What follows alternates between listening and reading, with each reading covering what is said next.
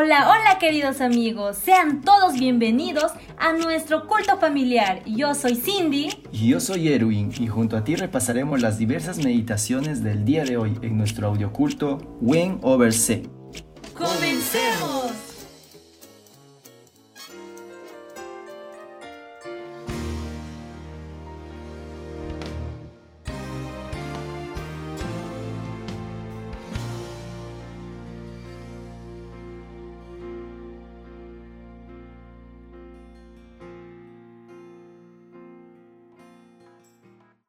San Lucas 6 Aconteció que un sábado, pasando Jesús por los sembrados, sus discípulos arrancaban espigas y restregándolas con las manos comían.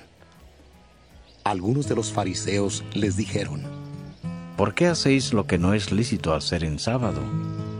Respondiendo Jesús les dijo, Ni aun esto habéis leído lo que hizo David cuando él y los que con él estaban tuvieron hambre. Cómo entró en la casa de Dios y tomó los panes de la proposición, de los cuales no es lícito comer sino solo a los sacerdotes y comió, y dio también a los que estaban con él. y les decía, El Hijo del Hombre es Señor aún del sábado. Aconteció también en otro sábado que él entró en la sinagoga y enseñaba. Y estaba allí un hombre que tenía seca la mano derecha.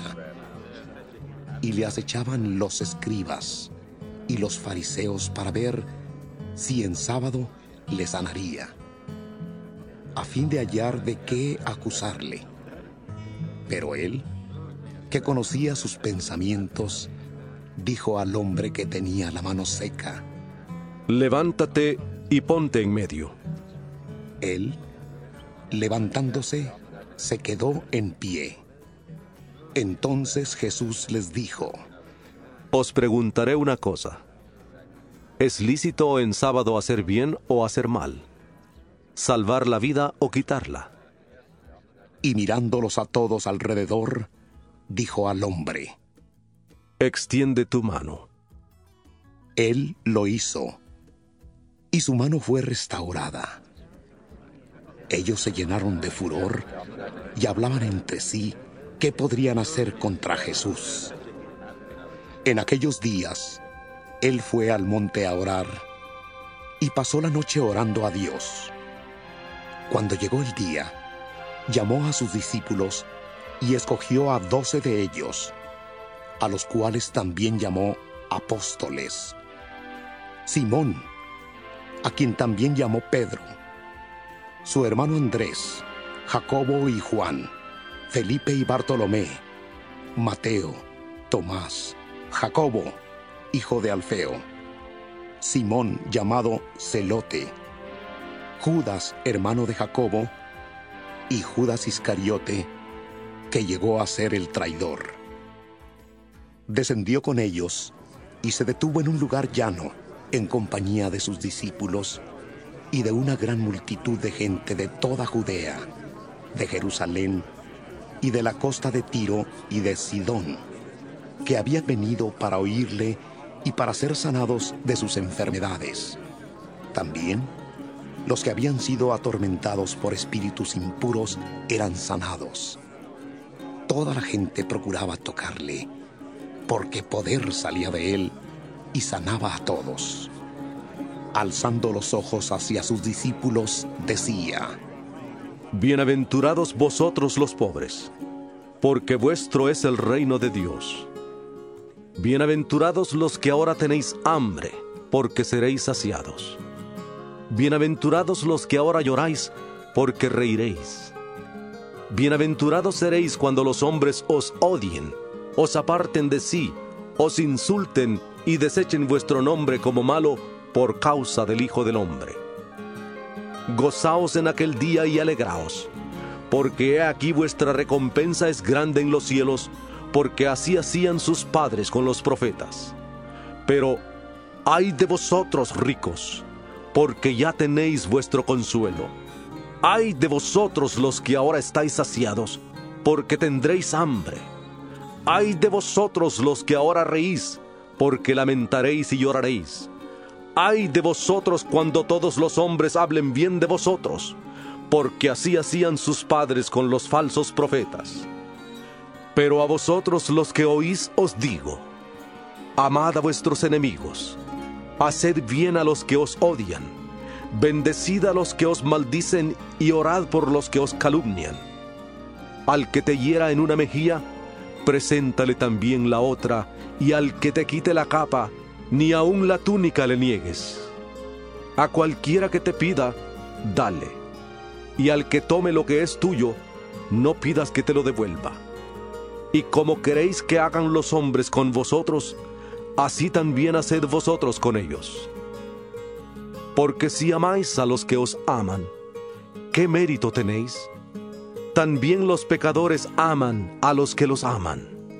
Y si hacéis bien a los que os hacen bien, ¿qué mérito tenéis?